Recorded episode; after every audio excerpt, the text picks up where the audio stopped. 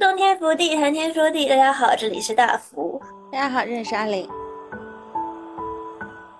我们台不是不是一直喜欢聊生死的话题吗？其实，嗯，放烟花把你自己的骨灰炸上天，它确实也是一个非常盛大的、非常热烈的结束哈。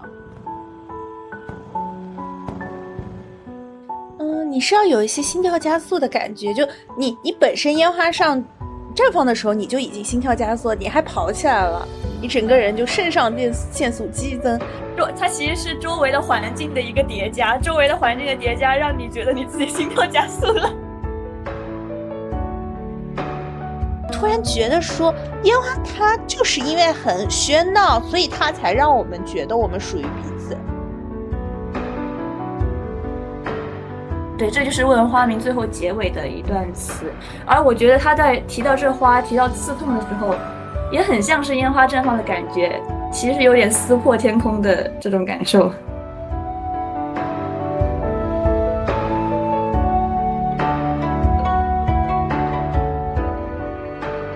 新年已经过去了，啊，有一些天数了。但是阿林还是决定把这个新年的时候想起来的一个选题搬到现在来讲。但其实这个选题是因为在伦敦跨年的时候感觉到的，突然有那种感觉是大家好像跨年都去看烟花。因为我自己当时是在平安夜的时候去了一趟。我自己在伦敦最喜欢的那种山上，就是那种小山坡，可以看到伦敦的夜景。当时是一个人都没有，在新年跨年的时候就去了一趟，发现哇，人真的很多，都是其实是为了去看烟花的嘛。这个可以，我待会讲到烟花的各种呃感受的话，可以说一说。但总的来说，就是我在新年的时候自己去看了烟花，同时我又看到了朋友圈真的有很多人看烟花。我自己的朋友也有在市中心的时候看烟花，我就觉得说，哎，好像烟花真的是一个大家庆祝新年的一个方式，就真的是在全球各地大家都会去选择放烟花，就觉得这件事情还挺有趣的。包括我自己看到烟花绽开的时候，我想可能每个人看到烟花绽开的时候都或多或少有一些不一样的感受吧，是一个全民共通的快乐。想说，那我们就今天来聊聊烟花这件事情吧。因为当时阿林跟我说聊烟花这个契机的时候，当时正好也是，当时也正值跨年嘛。然后国内就烟花这件事情，其实说法还挺多的。因为国内大部分地方基本吧都是禁止放烟花的。这个跨年其实也有点像是疫情过后，大家还在解放阶段的那种感觉的跨年时期了嘛。所以大家其实，而且最近不是这种社畜文化越来越重了嘛，大家其实就有一种那种压抑了很久的感觉，必须得要释放出来。所以，我我们同事还在群里发了很搞笑的视频，就是很多人在偷放烟花嘛，然后有一群人就很像那种飙车族，就动画里飙车族的感觉，就他们坐在车上一路喷射着烟花，就这个烟花在他们车底一路放过去，然后后面跟着跟着那个警车在那里追他们。对他们一边在前面放烟花，然后还在那里大骂各种脏话，但是特别像是那种就是逃亡的人，然后后面警车在追着他们。对，然后国内好多地方出现这样的事情，甚至还上了热搜，就是大家都是有一种那种管他呢，管他明天会发生什么，但是现在解放了，就先让我乐活一会儿。就虽然都不允许放烟花，哎，我也得放。嗯，有点有点有点电影感的，嗯，有 那种浪漫逃亡感。被警车追对 对对，真的很浪漫。烟花这个东西，就确实，其实就就算在伦敦或者你放这种，它肯定全全全球各地吧，我猜某些地方都会要禁止的，因为毕竟这个东西你放起来，它就是有一定的危险性，因为它就是火嘛，它落到树林子里面什么的，它就是会烧起来的。不过我总的来说，现在觉得。今年，也就是说元旦，其实跟烟花更配。过年好像更多的，我们这边还是放鞭炮。是的，是。嗯，它一个是更快乐的、盛大的迎接新的一年的感觉，告别过去的一年，迎接新的一年。然后放鞭炮是那种，嗯，我在这儿，我还活着，我没死呢，这种感觉。我们之前在聊到，嗯，冬天的时候，好像也有聊到一点放鞭炮，就是。故意弄出大的声音这件事儿就很像是啊，我还活着呢，我还没死。就是证明我自己，我存在这美丽新世界这种感觉。其实像我嘛，嗯，开始聊烟花了，肯定就会去查查资料。烟花它肯定一开始的起源就是人要去炼丹嘛，就会搞出了火药，搞出了火药了以后，呃，慢慢传到国外，才开始有这个烟花这个概念，是有烟花的这个起源。所以说，烟花这个东西其实是中国传到国外的。它从中国传到阿拉伯地球，再从阿拉伯传入了欧洲，然后欧洲在烟花在欧洲就会变得越来越有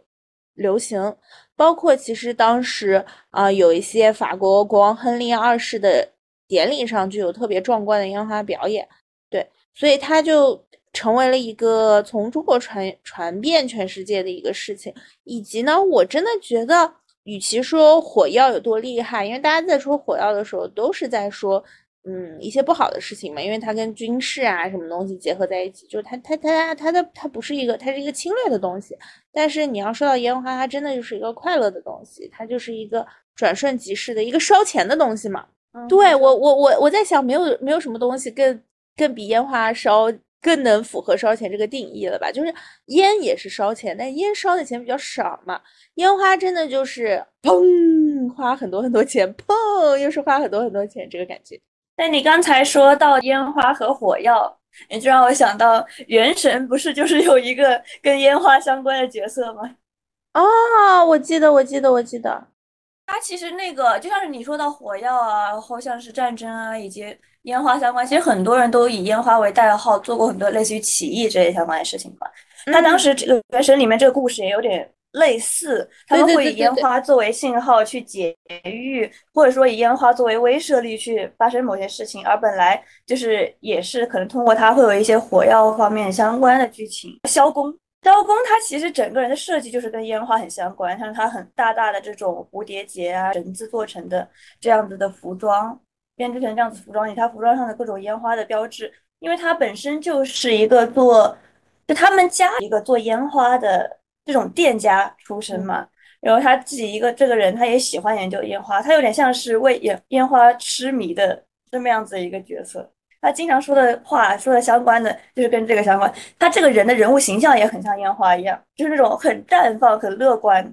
很开朗这种很外放型的人物。你你让我突然就想到那个电影《V 字仇杀队》里面最后一个镜头，也不是完全最后吧，但就是相当于本身这个电影一直描绘的是人活在非常非常压抑的这个环境里面，像一九八四这种感觉。但最后主角他不是戴着一个面具嘛，但他就相当于发起一个起义，然后他回头走向镜头的时候，他从后面就绽开一个烟花。这个其实是很多。嗯，电影里面会有的场景设计啦，就就是你从火光，哎，他从火光中走来，这样一些花火。但《绿子仇杀队》的时候，当时候他背后的烟花其实也是代表，嗯，起义发生了，就人民开始反抗了这种感觉。前段时间不是有这个朱一龙演的人生大事嘛？他本身爸爸去世了，爸爸是一个殡葬铺的老板，爸爸本来家里就是。相当于就给人料理后事的，他就给了朱一龙一个男朱一龙饰演的这个男主角一个难题，就是说你你要怎么样为你的爸爸办后事，还是你那个关系不是很好的爸爸？最后朱一龙想到的这个主角，他想到的这个解决方法也是就把也爸爸的 骨灰炸上天。我们还不是不是一直喜欢聊生死的话题吗？其实。嗯，放烟花把你自己的骨灰炸上天，它确实也是一个非常盛大的、非常热烈的结束哈。我我总的来说就觉得说，嗯，从这个烟花的起源一直到现在，你能感觉到烟花真的是在人心中变成了一个不是会很快乐的一个存在。嗯，烟花这个事情真的是相当于被我们现在接受，以及在别人心中成为了不一样的符号，成为了不一样的记忆。我觉得烟花可能的确，嗯，相比来说，平日放它作为一个节日的节点，像是节日的修饰一样，这样的存在会让人觉得很欢欣雀跃，就它就像是一个仪式感。烟花可能跟仪式感挂钩是真的很重。我我我说一下我在伦敦看烟花的这个经历吧，其实是我自己没有抢到年底的烟花票。或者我也没有当时也没有那么注意吧，没有说觉得哎跨年是不是只能去看烟花？嗯，但我的朋友抢到了，就相当于我们兵分两路去看烟花。我的朋友就去在河岸边看烟花，伦敦看烟花的呢，也是在跨年的时候会有一个比较盛大的烟花庆典，是属于比较有名，属于你问人说，哎，伦敦跨年有什么好干的？人家都会说，哦，那感觉就是去看烟花，因为圣诞节有很多种可以庆祝的方式，是和嗯家人在一起嘛，但。跨年好像都会慢慢回去和朋友在一起去干一些年轻人干的事情，嗯，然后这个很多是和烟花在一起的。我朋友呢就抢到了这个烟花的票，他就跑到河岸边，相当于说你要提前个三四个小时去排队去到河岸边，但是你确实是感觉烟花在自己的头顶绽开的那种快乐，就相当于说那个你是被烟花包裹的。因为烟花就直接在你的头顶绽开，这个你就觉得说烟花就会落在你的脸上，呃，是那种第一视角的感觉，这是一种快乐。但我呢，我是爬到相当于远离市区那一块的山上。我当时和我的朋友就觉得说，哎呀，爬到山上去的时候会不会没人啊？我朋友在说，嗯，这个山上会不会没什么人？我说，嗯，应该也是会有人吧。感觉伦敦什么奇怪的人在什么地方出现都会有，它不是一个特别集体性的城市。但我去爬上的时候。就我开始往那儿走的时候，我已经后面就会绽开那种烟花的感觉了，而且特别好笑，因为我们是往山上，就相当于往城的外面走，而烟花更多集中在城市里面，所以就你你边走你就觉得烟花就在你背后炸开，你要赶紧回头你才能看到，对，然后我还走错了。我们到最后快要走上去的时候，开开始到那个公园的山脚下，就会觉得有有一点点，有一点点快迟了。但是你能感觉到，呃，你前面后面都好像有一些人在走路。然后你在真的走到那个山脚下的时候，人就越来越多，真的越来越多，以及以致到我开始爬山的时候，我能感觉到整个身上都是人，因为那个山非常非常黑，它没有任何的路灯，人全都是靠手电筒在往上走。然后我真正的感觉到什么叫草木皆兵，因为他爬这个山，它其实这个山呢是属于就没有什么太多树，呃，所以说你才能往下看，才能看得见嘛，你不会被树木的视线所遮挡。但它又会有好几条可以上山的路，你就会感觉左左右右、前前后后就真的是草木皆兵，是那种，嗯，人影绰绰就。因为他大家打着一点手电筒的，但是又不全打着，你就觉得哇，这里也全都是人影，哇，这里也全都是人影。包括他又刚刚下过雨，山上就湿淋淋的、湿漉漉的、黑乎乎的。你自己在山往上走的时候，还有一脚一脚泥泞的这种感觉啊。人都排在路边再去看烟花，哇，就会觉得说哇，那真的是感觉是挺不一样的。当你爬到山上的时候，当我自己爬到的时候，已经快十二点了。我们就说，那我们就不登顶了吧，我们就在能看到烟花的地方看就好了。我们就相当于在山路上找了一个点，站在那，然后看着那个烟花。因为其实那个烟花就会离我们比较远，它就相当于是我在城外去看烟花。这个烟花就没有在第一视角看烟花的那种在你脸上绽开的盛大，但是我从城外看烟花的好处就是，烟花它不是只有在城市的一个中心放，烟花是在城市的很多地方都会有大大小小的烟花绽绽开来。那你站在这个山上的时候，感觉烟花是在你四周把你包围住的，就它虽然很远，但是你有这种远看的。快乐，就你想象一下，就是那种你在游戏里面登到游戏的那种城外的一座山上，好像总有一座山，你可以看到这个城市的布局。嗯，我我们的山没有高到可以看看到城市的布局，应该只是看到一个城市的天际线。但你还是会觉得说，烟花是在不同的地方绽开来，它是有一个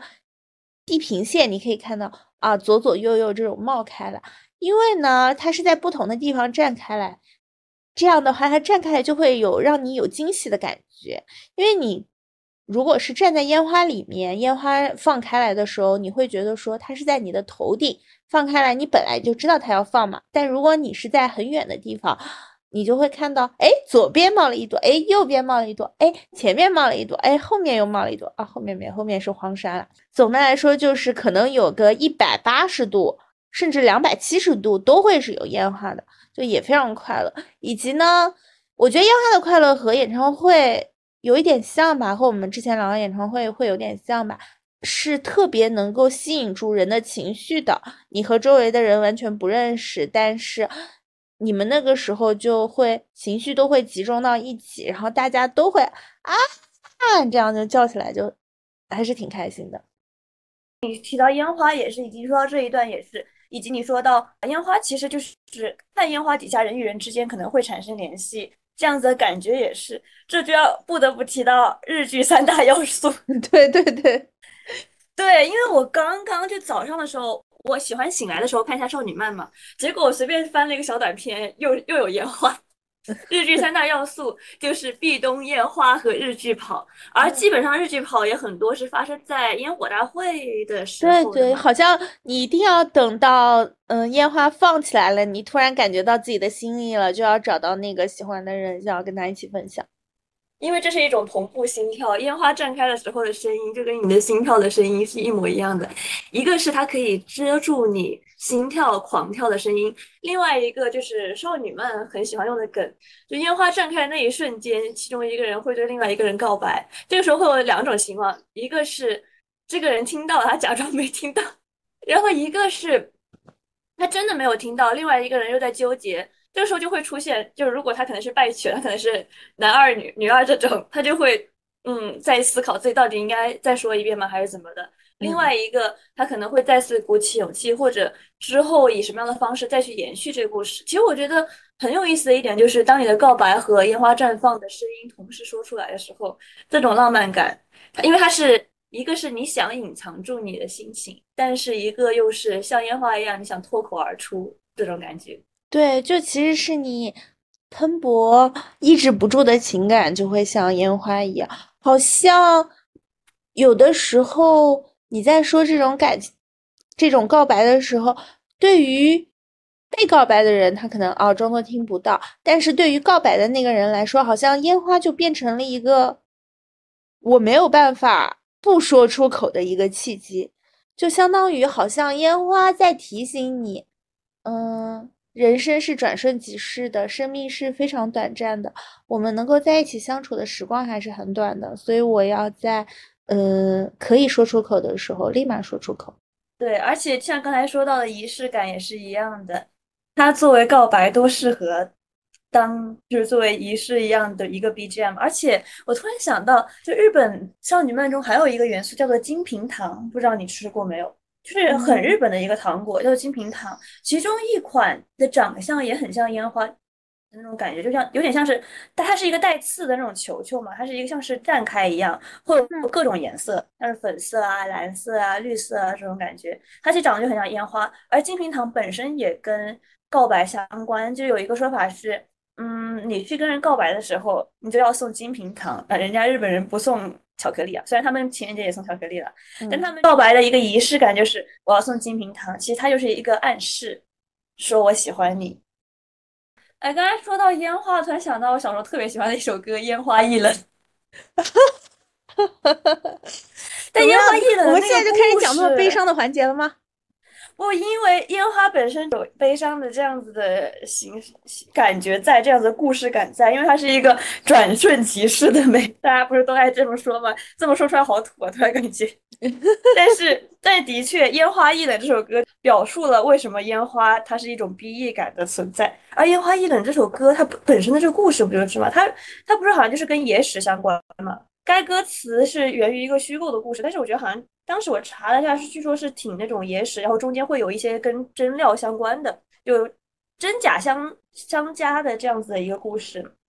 它的故事背景是北魏时期杨献之所著的《洛阳伽蓝记》中描述的盛极繁华后清瘫的一个千年古都洛阳城这样子一个故事。说洛阳城中一名皇家将因缘邂逅女子后。两人一见钟情，并且私定终身。但是这个将领呢，就是被派到了边疆去打仗，然后连年的这个兵荒马乱中，帝都洛阳已沦为废墟，残破不堪。最后女子苦守，将领也没有回来嘛，他就等于是落发为尼，最后出家，在这个迦兰古寺。听起来又是个王宝钏的故事吗？怎么又怎么又又又是苦等啊？是不是？是不是啊？对，就是这种感觉。而且当时听到这首歌，我就特别喜欢，特别是他，因为他当时第一句就很吸引人。繁花生遁入空门，折煞了世人。就当年我们转瞬即逝那么美的爱情，现在烟花易冷，我再也见不到你那样子的感觉。但没有办法，人的感情就是这样嘛。如果很热烈，他就不会特别持久吧。人的感情就像是烟花易冷，是吧？对，看你选择是想要热烈一些，还是想要持久一些。那的确啊。那人在烟花绽放的那一刻告白，那个时候是开始，也是爱最美的时刻。从那一刻就开始减分，就像不是爱，就像你在青春的时候绽放的时候是最美的一刻一样。就为什么为什么烟花要和日剧跑放在一起呢？也是因为，嗯，你是要有一些心跳加速的感觉。就你你本身烟花上绽放的时候，你就已经心跳加速，你还跑起来了，你整个人就肾上腺腺素激增。你就整个人这个状态就是啊啊啊，就这种状态，那你肯定就所以它其实是是周，它其实是周围的环境的一个叠加，周围的环境的叠加，让你觉得你自己心跳加速了。吊桥效应说白了其实是吊桥效应。跑步时候的心跳加速，加上这种盛典，然后以及烟花绽放那一刻，你这个多巴胺的这种绽放，你就多层的元素相加，就让你认为是爱情。当然，肯定中间也有。爱情的这种元素在吧？但爱情本来就都是错觉了，无所谓。对，爱情本本身就是滤镜的一个相互叠加。对，烟花易冷，人事易分。对对对，爱情本身也是你自己可以自己调试的过程。确实也是一个怎么说，像演唱会一样，你站在那儿，你自己能够感受到，但你未必能够传达给别人。就你的你的视频或者各种，其实是未必能够传达给别人。它是一个非常需要有在场性的东西。就，呃，他所以说，如果说他在日剧里面，他也只是一个元素嘛，很难说有谁会真的去看烟花的视频，纯烟花的视频，更多的还是要你自己去去经历。嗯，虽然不能实际上放烟花，但是我们之前有段时间很流行那个 电子烟花，就是你知道微信上是可以放烟花的吧？啊，就你发那个烟花的小图标。因为我跟你玩过这个梗，我当时当时那段时间好火，就是会有人给你发一张迪士尼的图，让你把它当成换成背景，对，设为背景，然后突然开始给你放烟花，然后那个时候你的屏幕上就会，因为就是微信的动效吧，这个做出来效果特别好，而且当时好像也是在某个节日开始突然开始这个动态的宣传，所以当时效果还挺好的。而迪士尼本身也是，因为很多人可能没有办法亲临迪士尼去体验这种感觉嘛，迪士尼的烟花就像是。你这一天逛完这个游乐园的一个结束，一个盛大的完结，然后基本上很多人都会跟男朋友、女朋友之类的去迪士尼，然后玩完这一圈之后，在迪士尼的烟花下，哎，我我就有朋友是在迪士尼的烟花下被告白的，就在迪士尼的烟花下，然后虽然我们没有日剧这种花火大会吧，然后成了吗？成了吗？成了，成了。然后他当时到了呢。那我觉得答应去迪士尼本身就是有这样子一个前提在。因为就就有点暗示在嘛，我答应跟你去逛迪士尼这个游乐园，而且又是两个人异性单独去，其实不就有这个意思在嘛？那我们，而且特别是待到晚上哦，还有一个我没成的朋友，他们是什么呢？他们也是相约去迪士尼玩，一对就是异性，而且就我这个朋友当时认为是有点暧昧的。但是当时就快到晚上了，然后我朋友就说：“那我们看完烟花再走吧。”然后那个男的就说：“啊，不了吧，有点累了，要不我们就回家吧。”可能，而且就是两个人可能一起逛游乐园是无所谓，但两个人一起看烟花可能就有点暧昧了。就是我们是真的有点暧昧，而且你没有办法控制自己吧？我觉得这种东西就是可能也是把自己置入置入一个稍微有点没有办法掌控的地步，因为它就是会爆开来啊。然后你会觉得啊，会被刺激到呀，你的感官就是会被刺激到。这样，我刚突然在想，你你在说迪士尼结束的时候有烟花，我就想说，也是新年结束的时候有烟花。其实说白了，我们一直在说做一件事情，你要看过程，不要看结果。但如果结果就是好的话，人人就会调试自己，觉得过程也是好的。本身记忆这种东西就是一个很不可信、容易被篡改的事情嘛，以及你自己的感受。这样，也许我们在迪士尼玩的也没有那么快乐，但是我们去看到烟花的时候，就会觉得。啊，这一天还是真不错。就像，也许这一年我们过得并不是特别好，二零二三年嘛，你也不能说是一个 喜报频传的一年，只能说是大家在艰难求生的一年。但是，反而就是在这样的年份里，你在年底的时候看到烟花，就想说啊，不管怎么样，一年终究是过去了，我又熬过了一年。嗯，这个结尾还是漂亮的，是我认真度过的一年，也还不错吧。烟花它确实很适合用来作为一个事情的收尾。这么一想，如果是在烟花里告白，就烟花就是我对你暗恋的收尾，我对你暗恋的结束。嗯，暗恋如果是一场漫长的自我挣扎的话，烟花就是，嗯，这个挣扎也不是很，也不是很得到回报，因为毕竟是暗恋嘛。但是在这个节点，我决定告诉你，我决定跟你告白，那就相当于在这个节点，我对你的暗恋结束了。要不然就成，要不然就。哎，我觉得很有意思一点就是，之前我看很多少女漫，大家很多都会去丑化女二，或者说为了雌竞，为了表示这个男主多么帅，然后就会嗯说女二就可能多不堪呐，有点那种感觉。但是我前段时间很喜欢的一个漫画啊，对，就是今年最后一个季度改编成漫画了，改编成动画了的一个番剧，叫做《和山田君》。Level 九九九的恋爱，但是它其实这个呃这个名字很土，但这个不重要，因为它讲的是这个女生就女主，她等于是后来在游戏上认识了这个男生的一个故事嘛。但是这个男生当时是有一个女二，一开始我也有点烦他，因为一开始有点像是那种她是一个很宅女，然后很普通，就那种戴眼镜、麻花辫，就是必看到的，以前经常会作为女主存在的这样子一个文文弱弱的女生形象，在。在班里也不会特别受待见的这样子一个女生形象，但是呢，她在这个漫画里面却让我觉得作者会花很多笔墨去写这个角色。一开始你可能会觉得厌烦，但是你又能体会到他是对男主是真心的喜欢，而不是可能说只觉得男主很帅啊。他是因为他自己跟男主是有共通话题的，而他没有很多可以去聊这些游戏这样子的人存在。但是男主其实对她是没有情愫在的。然后这个女生虽然她只是女二这样子一个位置存在，但是她也是一个真心喜欢男主，也是一个会为了男主想对男主告白而把自己的头发放下来，然后在天桥上冲向男主，然后跟他说：“我知道你有喜欢的人，我知道你可能就是完全不能接受我，但是嗯，我还想对你说，对我喜欢你这样的感觉。”我觉得那一刻虽然没有烟花，但是它其实有一种暗自的烟花绽放的感觉。嗯，就是结束了。就从某种程度上来说，其实他这种告白，它不是一个，它不是一个导向，就比如说他自己想要的结局的一个地方。但就好像说，嗯，我知道这个暗恋是无无疾而终，但我不希望它无疾而终，我希望它绽开。对，我不希望这件，我不希望我们之间的感情或者我们的关系就渐渐的消失。我不希望说你以后回想起来，我还是觉得说，哦，当时好像就渐行渐远了，就没有联系了。我不希望这样，我希望我还是在你的记忆里会有一个位置。我希望我自己给自己一个结尾，对我希望给我自己一个啪，就盛大的一个结束。花火を見てた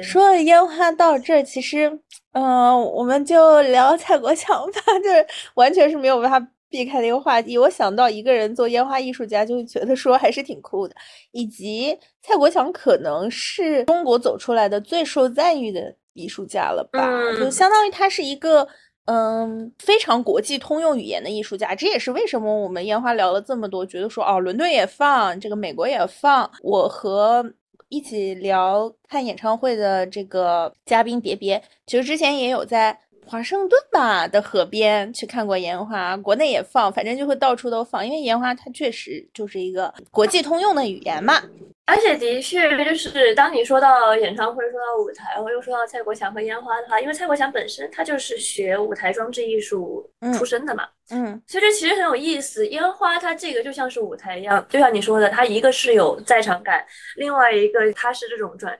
绽放的转瞬即逝的感觉，它也是一样的。一对对对对，因为其实你要说舞台，它是一个很长时间的事情，但大家都知道的嘛。所有的剧如果分舞台剧，如果分两两段，它一定下一段比上一段好看。上一段就是一直在给你搞铺垫啊，到下一段的时候，其实也就那么几个节点。我有时候甚至觉得说，哎，前段时间《繁花》不是刚刚结尾，大家会发现最后有一个彩蛋嘛？不是说。香港回归的这个画面是王家卫拍的，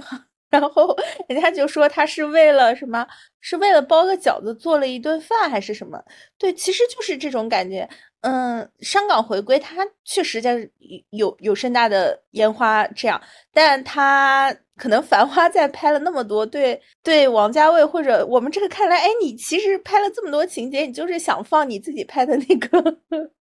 拍香港回归的影像呗，就其实说舞台剧也是一样，拍这么多前面后面的东西，有那么多铺垫，有那么多情感的推进，有那么多空镜头，有那么多你我互相拉扯的剧情，其实就是为了拍那几个瞬间，那几个就是我想告诉你的瞬间，那个那几个我想展现在你面前的瞬间，不论这个瞬间代表的是悲伤的死亡或者。一个什么的结束，就它总归代表着很激烈的情感和炽热的感情吧，或者说那个不一样的瞬间，那个我们在日常生活中很难出现的瞬间，他把它放到舞台上。是的，我觉得特别是像是如果是外面露出的这种舞台，因为我听说好像是应该不是乌镇戏剧节吧，哪个戏剧节的时候。他们也会把烟花用作跟戏剧的搭配，进行一场完整的这样子的舞台表演。那在这样子搭配的情况下，也是很有意思。因为烟花，说实话，它一面特别美，特别适合作为一个装饰，但一面我觉得它是很很难控的。对，但是说实话，我觉得很有意思，就是烟花到底要怎么样制作出来，这个好像在各方面来说还是很神秘的。大众视野来说，它不是一个特别普遍让人知道的，看起来很简单的原理。你这么一说，我想起来，我前两天去看《哈利波特》以及歌剧魅，知道西区也就那几个剧就比较比较贵嘛。然后它也会不是说放烟花，它在它会在舞台上喷火，但其实说白了就是一个道理嘛，只是在舞台上喷火比较可控一些，它没有烟花那么漂亮。呃，和那么盛大，但是他在舞台上喷火的时候，确实也是那种感情到一定程度的时候，他会使用的一个烘托的这个技术。继续回到蔡国强，就是你刚才说蔡国强是一个舞台设计师，然后我第一个感觉到，嗯，让我觉得挺有趣的是，蔡国强他一开始也不是说就开始做烟花，他一开始开始烧自己的画嘛，就他父亲是一个做书法的书书法家，但是。他自己呢，本身一开始也是画画的，但后来他发现他烧自己的画这件事情还挺酷的，就比较符合他自己的理念。我就想到我们自己有一段时间在做这个，有一节课题是用，也是用木头去做自己的地形模型。然后他是说，就是你找一节你自己比较喜欢的木头的结构，或者就是重复的东西，你就。用它来做一个地形的模型，就比如说我做用的是筷子，然后我把筷子粘成一个一个小的平台，然后把它们高低错落的摆在一起，就形成地形。也有同学用的是红酒塞，也有同学用的是就各种各样不一样的，有那种圆形的珠子，嗯，它都可以形成一个个地形嘛。呃，这个是我们很早期的一个东西。一个呃呃设计作业，然后我们的老师 就特别推荐我们去烧一烧。我们说不知道为什么，但是呢，这个老师就特别希望我们每个人把我们自己的模型都烧一下，因为烧出来的那种 mark，烧出来的这种嗯灼烧的痕迹也是你无法控制的。就你刚才在说烟花是无法控制的，就烧出来的痕迹，泰国强烧，包括我们烧这个模型烧出来的痕迹是你无法控制，但你又有一部分掌控，你就很期待看到这个最后的结果是什么。在建筑方面会有什么跟烟花相关的吗？没有，我不知道。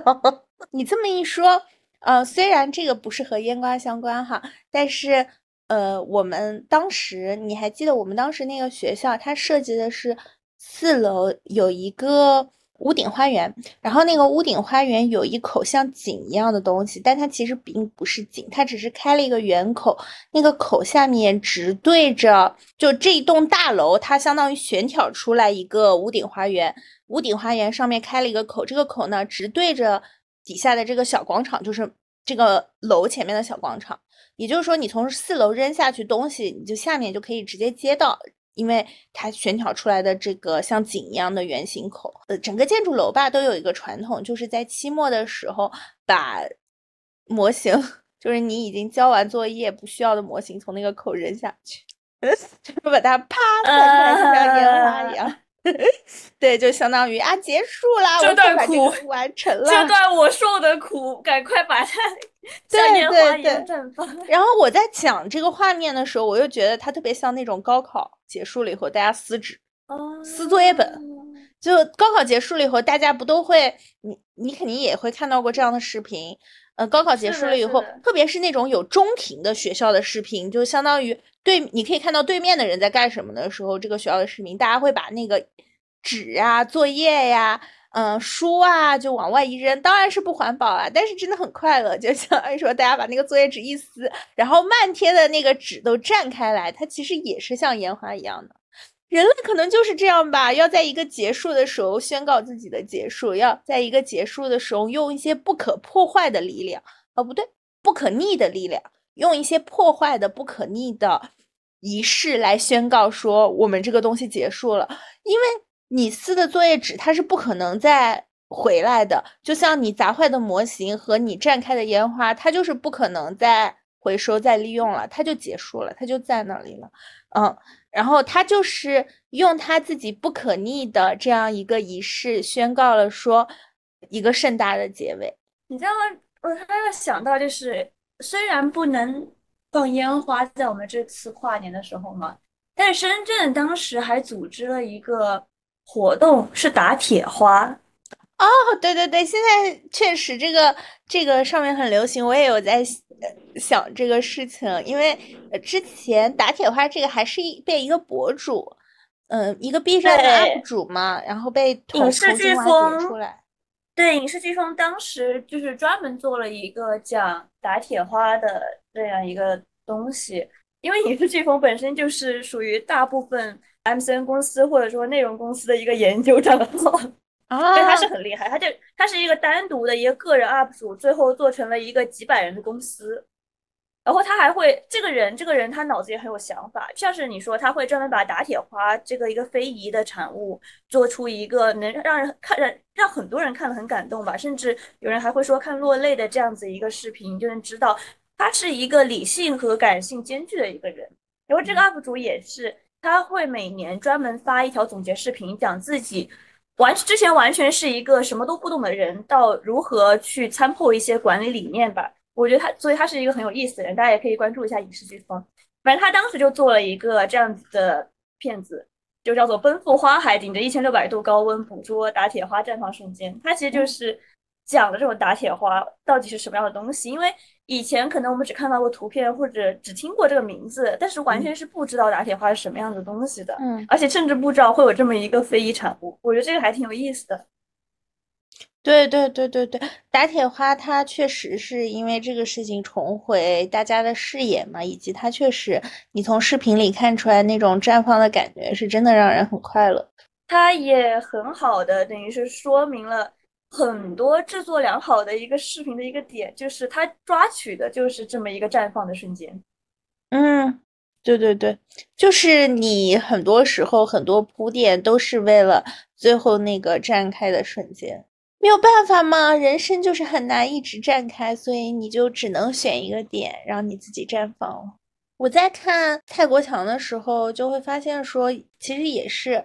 如果说大家从我们这个方向去看，就从烟花的观看者方向去看，烟花是就放那么一下嘛，你你射射射上去就可以了。从这个烟花的制作者这个方向去看，其实是它是一个非常漫长的过程，你要不断的去试验，你要不断的去调试那个烟花最后出来的成果，包括这个其实。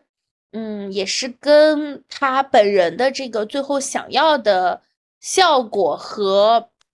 事实的一个拉扯吧。哦，不对，和现实情况的一个拉扯吧。他最后想要什么样的成果，以及他是从这个方面来说，我们一开始是不是说烟花是不可控的嘛？还有一个不可控的，对于烟花的这个就是举办方来说，就是呃天气嘛。天气它就是一个让烟花很容易完全燃不起来的东西。蔡国强他之前有一个项目，就是我倒也是因为我对也是让我对这个艺术家感兴趣的原因，在 在巴黎做了一个烟花秀，嗯，然后在船上放了在呃塞纳河上放了很多条小船，嗯，让 男女让让情侣在里面趴，对。在他们呃最快乐的时候，按下按钮，烟花就会绽开来。所以当时在天上的每一个趴，都是实际上真的就是会有情侣在那拍的一个瞬间。我就觉得天呐，你可真是会搞呀，好厉害！对，其实这个艺术项目也是有点说是真的和演唱会很像，是我们在和。就它就是一个很浪漫的氛围嘛，我们两个人在塞纳河畔上，呃，在一个小船里，我们同时是没有人看得见的，但我们的剪影，他们当时会有一点点火光，那个剪影又会倒映在那个船上，对。呃，就是外面的世界如何纷扰喧闹，并且绽放着不一样的火光，但是我们在其中。对，但此时我们是属于彼此的。哦，你这么一说，我又突然觉得说，烟花它就是因为很喧闹，所以它才让我们觉得我们属于彼此。就比如说，为什么在夜店里人的距离就会被拉近呢？因为没有办法嘛，就你就听不见我说话，所以我要凑到你的耳边说话，这样反而在我们之间形成了一个场域，形成了一个感觉我们俩会更接近的一个场域。在比如说鹅毛大雪、电闪雷鸣的时候，你待在被窝里反而会更快乐的，这也是有一种心理机制。我之前看过，对对对，是这样子的。外面战火纷飞，但是你在你有一个自己安全的小地方，这种感觉。其实烟花的绽放，它不能说是不让你感到危险的。其实人，你作为人本身，你的一个潜意识或你的下意识反应，你在看到火光的时候，你在看到这种东西的时候，你就会觉得很危险。你的理智又会告诉你，哎，这个是安全的，它不会，它不会伤害到你。这样的话，反而是你这样有一个，呃，从。就你感性上，你的下意识反应上和你的理智里面有一个拉扯，才会让你感觉，其实是我们一开始说的，你自己就会感官被放大，这个感官会受到刺激的原因嘛？就你一方面知道觉得这是危险的，一方面又告诉自己这不是危险啊，这不就像是爱情？是的，而且烟花、爱情还有夏天，我感觉真的很多，有的时候也是连在一起的。虽然我们现在说的都是跨年，这个像是冬天一样的烟花，但是的确夏天的烟花也是不一样的感受。这么一看，每个季节的烟花会有不同的感受，就每个温度下的烟花。对对对，夏天的烟花好像是更加青春的，冬天的烟花是社畜的烟花。冬天的烟花是哎呀，这一年反正就过了吧，对啊，结束了。又活过了一年，我终于又活过了一年，对对，夏天的烟花是。啊！我是如此的青春耀眼，这种烟花绽放吧，是这样子的，啊，是会不一样的，是会不一样的，是的。而且你说到烟花，哎，我感觉可能我看的好多有点悲伤的故事，基本上都是跟烟花相关的。虽然刚才说了很多少女漫的告白场景是烟花的，但是很多甚至是基于烟花。烟花有点像是作为一个线索贯穿全文的一个，就是哎，打上花火那首歌，我打上花火那首歌当当年好火。这个动漫剧场版的名字也很有意思，它叫做《升起的烟花从下面看还是从侧面看》。那那不就是我刚才在说的这些？嗯，这个烟花体验的完全是就是具象化描述嘛？总结，对，它是新房照之。嗯，做的这个一个漫画嘛，就是一个很夏天、很日剧向的一个动漫，讲的是那种暑假海边小镇的烟火大会，以及在其中相遇的少男少女嘛。它可能也是带一点点青春伤痛文学的那种感觉，然后就是讲述了一个这样子的一个故事。而当时最有名的是那个 OP，这首歌曲叫做《打上花火》，因为是米津玄师制作的。这首歌的歌词，因为这首歌是我当年。第一次创作叫什么来着？第一次给男团剪辑 的时候用的歌，因为我感觉追 idol 也是这样子的，就是一一场盛大的烟火大会，你对他，你对他们的爱也是转瞬即逝啊，而他们可能也是转瞬即逝，在这样子的相遇之下，对对对对，是这样的。而这个动漫就是升起的烟花，从下面看还是从侧面看，它其实也是一个时间穿越的故事，就是因为这个人，这个主角有后悔的事情，而。有，他就一直在想说，如果当时我怎么怎么做，然后后来他在海滩上捡到的那种神奇的珠子，他就会被带回，就一次又一次被重复带回之前的命运，有点这种感觉。它其实就像是，我觉得为什么可能用测烟花来做主题，一个是可能跟烟火大会相关，另外一个是烟花是那个时间的转瞬时转瞬即逝的节点，而他一次一次想翻回去修改那个瞬间的结果，但是一次一次可能又无法做到。就像是这种感觉，每一次都会烟花绽放，而无论从下面看，从侧面看，你可能从不同角度看这个命运，它又是不同的感受。对，就像我们之前说的，烟花真的很容易用来标记时间，用来标记时间段，用来作为一个结束或者作为一个开始一样。可能它就是因为它是实在是太盛大了，太太漂亮了，也太难以让人。忽略了，因为你要说，其实穿越这种东西，很多时候就是他会找一个节点嘛，呃，会找一个让人难以忽略的节点。哦，好像是在这件事情之后，呃，事情才会变得不一样的。我必须要去改变这件事情，好像整个整个事情就会发生改变一样。嗯，烟花在中间就是起到一个标记的作用，就像你剪视频打一个标记一样。就像是我给我给当时我最爱的爱豆剪视频打上的标点一样，因为我当时为什么写这个呢？嗯，当时我就是给防弹剪的嘛，防弹本身他们自己《花样年华》那个故事，它就像是烟花一样，转讲的是转瞬即逝的美。他们当时的那个故事线就是他们想去往那个无法去往的海边，但是因为自己的一次错事，可能失去了成员，自己成长的这种痛，大家一个一个流失，有点这样子的故事感受。而这个。这首歌也是，他这首歌《打上花火》就这个动漫的歌曲，它也是这首等于是它最高潮部分的这首歌副歌结束了之后，然后它有一段的那个歌词，呃，烟花怦然绽放，烟花映入眼帘，但是还未结束的夏天一定会将我们的心再次相连的这种感觉，就是我们在烟花转瞬即逝的那一刻，但我们一定会想着说，嗯，这个事情还未结束，我们一定可能会有美好的未来的。我我我就在想，其实对它烟花，它有时候是一个外部放的，有时候又是你很想去放给别人。哎，你自己在说放烟花这个小事情的时候，我就突然在想哈，嗯，就是比如说你玩的这个小小技巧，就是一个挺浪漫的小技巧嘛，就相当于在微信上，嗯，挺浪漫的小技巧。哎，这就是一些追人的小技巧，福就是精通这些小技巧。也不是追人，会让人对你心动的小技巧。怎么又开始 进行？我刚才突然想到这点，就会觉得说，其实让人对你心动，某种程度上就是一造就一些盛大场面，就是在你的心里留下了这个烟花绽放，就是对，知道某一些技巧能，就是我点到你，然后。你的心里就绽放了这个烟花，对对对，就是这样的，就是这样的。对于那个让别人能够绽放烟花的人，对他来说也是，就是我在你心里放了个花，就是我看到你的神情就觉得啊，我成功了，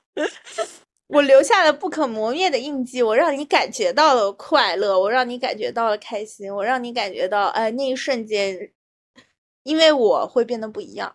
那还有一个很有意思代表烟花的，就当时我说的几部动漫圈，另外一个大家绝对知道的叫做《未闻花名》。啊，烟花是贯穿一整部动漫的，因为因为未闻花名感觉就是，呃，怎么说？你刚才说的，呃，日剧三大要素的案例，经典案例。对它一个是经典案例，一个是烟花，它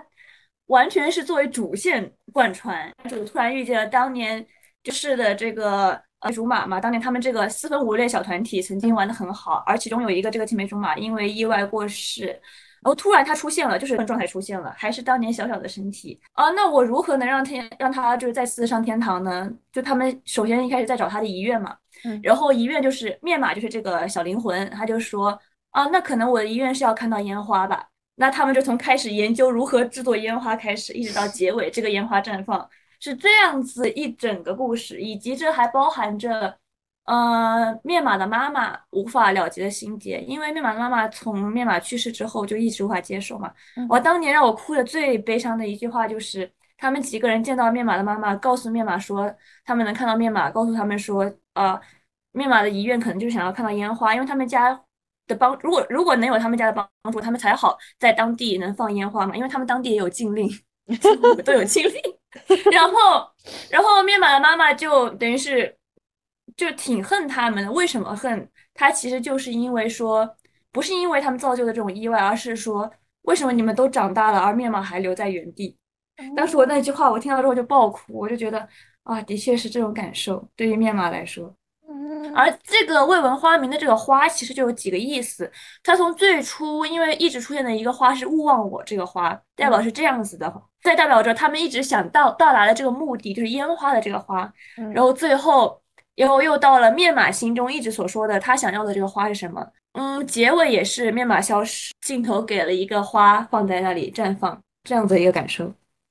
你这么一想，我就突然觉得说，其实人生就是在于放下。而且还有一点就是，说我们说到放下，也说到了他们当年这个小队为什么会散，因为每个人心中都有不同的酸涩，其实也像是成长痛一样的感觉。而烟花绽放的那一刻，他们有种都释然了，就是这个我喜欢的人喜欢面码，我当时其实是很嫉妒面码的。而我嫉妒的那个人可能会因为我的小小的过失去世，或者说这其实不是我直接造成的，但是它是有间接原因的。嗯嗯，所以我心里会觉得很难过，或者说，我觉得我当年不应该嫉妒面码的。嗯这其实都是当时成长，我们作为小女生可能会遇到的很多类似的问题，然后嗯都在烟花绽放的那一刻，就像是面马在烟花绽放后升天了一样，而他们也在烟花绽放后开始慢慢觉得释然，释然了当年这一个对大家来说的悲痛的节点，有点这种感觉。因为它里面结尾有一个词，我刚才终于查到了，就是我们在慢慢长大，一个个流转的季节，让路边开放的花朵也随之变化。所以它这个这几个花的意思，其实在文中是不一样的嘛。然后那个季节开放的花名字叫什么来着？轻盈的摇曳着，每次触碰都有点刺痛。把鼻子凑过去，有股淡淡的青色的阳光的香气。渐渐的，这香气变模糊了。我们慢慢长大了，不过那花一定还在什么地方盛开着。没错，不管我们到什么时候，都会继续实现那花的愿望。对，这就是未闻花名最后结尾的一段词。而我觉得他在提到这花、提到刺痛的时候，也很像是烟花绽放的感觉，其实有点撕破天空的这种感受。啊，你说撕破天空的这个点特别特别好，呃，天空被撕开来了的一些刺痛的感觉，就像你在看烟花的时候会想到一些什么呢？会想到很多很多东西，一方面是特别特别欢乐的，相当于说啊绽放那种快乐，那一方面你也会想到说流失的东西就永远不会再回来了，这一年中嗯就是成长痛，这就是嗯成长痛，以及你长大之后再回看成长痛，它其实就是你青春中是绽放的那朵那呃，等一下是口糊了。这其实就是成长痛，你长大之后回看成长痛，你青春中绽放的那一场烟花的感觉。对，它就是不会再回来了。你要学会放下，你要学会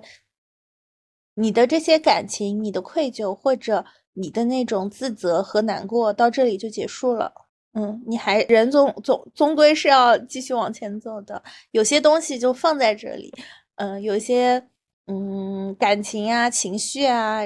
就相当于我就放在这里了，我要继续往前走了。其实是这样的一个感受。嗯。是的，回来说蔡国强的话，其实叫天梯嘛，其实是说他想要搭一个飞到天上的梯子。它虽然是烟花，但它这个烟花，呃，那种绽开来的烟花是这个，相当于一直延伸到天上的梯子是烧起来的，这样的一个效果。它在很多地方有试验，它也在英国本来想放，但是反正天气也不行嘛，也很正常。咋想的来英国？哎，你他可能想撕破英国天空中的阴霾，反正就。就天天气很差，下下雨啥的也没放出来。那可能是因为这样，因为天，因为英国伦敦的天空更多这种雾，更多这种雾，更多这种霾，更多这种阴天的感受，所以烟花才会不同，可以吹散这种感受吧。他希望的可能是这种效果。在布里斯托放的，但但但天气更差。但是 anyway，最后还是决定在泉州放，就在自己的老家放。嗯，他放出来的时候呢，其实他是想。赶紧去放这个烟花，去给自己的奶奶，给自己的奶奶看。嗯，那蔡国强他功成名就的时候，确实年纪也不是说一个很非常年轻的状态，他奶奶年纪就更不小了。他最后是把这个在家乡放完了以后，视频转播给奶奶看。嗯，而奶奶呢，在这个烟花绽放完之后没多久就去世了。我觉得这个其实是我甚至有时候觉得，你知道吧？这是一个很大的隐喻，包括这个世界都是一个很大的隐喻。我在想，每是不是我经历的每件事情，或者说我们经历了很多事情，都是在世界给你打比喻，世界在给你信号。就像他把这个烟花绽放到天上，他一直想要做这个主题，这个是他自费做的一个主题。因为很多艺术，他们艺术家他们会有指定的这个项目嘛，就是我给钱，你按照这个。主题做的一个嗯命题作文，但蔡国强做的这个天梯是他自己想做的主题，就是爬上天空里，就是天空最远的地方，就是这样的一个主题。他要给自己的奶奶看，然后他自己的奶奶看完也也也去世了嘛。他就像是一个节点一样，就是像他完成他自己的一个年少时候的梦想一样，就这个梦想到这里也就结束了。在这个烟花绽放完了以后，因为就是一个相当于说他自己自费的一个村民活动嘛，我我我自己在看的时候觉得说，一开始会以为烟花绽放完了以后，大家会很欢乐、很快乐的举杯庆贺，或者蔡国强他肯定就我不知道满场乱跑，像奥运冠军一样，会会是这样。但我不知道为什么我在看这段影像的时候，我我又反而看见了一些怅然，就是啊，这个结束了，嗯，我的这个心愿完成了，嗯，然后就又到这里了，然后大家是大家是开了香槟，大家是喝了一杯酒，大家是看着那个还有一点点余晖的天空，好像刚才被照亮了，还有一点。还有一点颜色和光亮在那里的天空，我就会觉得说，其实是有点怅然的，就像一个结束后的怅然一样。就一方面，你觉得这个盛大的结束给我们每个人都有一个结尾。你在说面满的妈妈一直很难过的时候，我其实也在想，就人的悲伤是需要一个结束、一个出口的，就是，对，就你总要去刺破它，然后说我们这个结束了。嗯，而那个烟花的绽放，就像是大家所有人释放。终于发泄出来的这样一个口一样，因为面满的妈妈当时就情绪一直是就僵住、绷住的这样子一个状态，而她当时也在车里看到，就是所小镇里的所有人都看到了这场烟花绽放，虽然做的很破烂，就是不是很 好的这样子的一个烟花，但是大家都看到了，对，然后面满的妈妈也在那一瞬间终于哭出来了，这样子的感受。嗯，但但但也确实，烟花绽放了以后，你是会有。怅然若失的，你会想说，就人一方面是要放下，人又舍不得放下，所以你就会想啊，你一方面知道这个事情就到这里为止了，嗯，一年就到这里为止了，我的爱恋就到这里为止了，我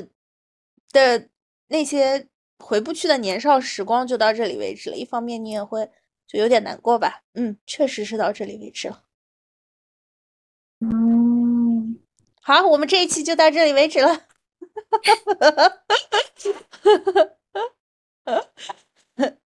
希望大家，嗯，希望大家该放下的都放下。我感觉这一期的这一期的 BGM 都已经出了，烟花易冷，打上花火。好的，拜拜，拜拜。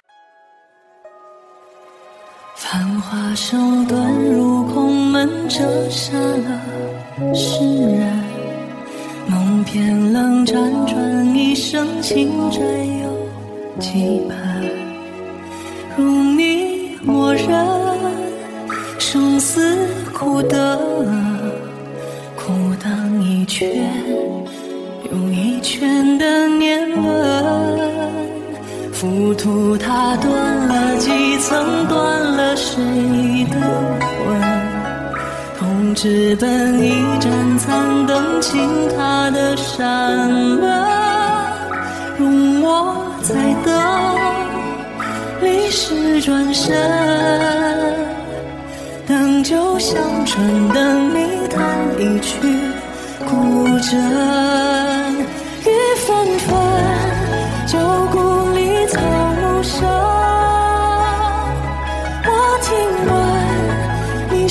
中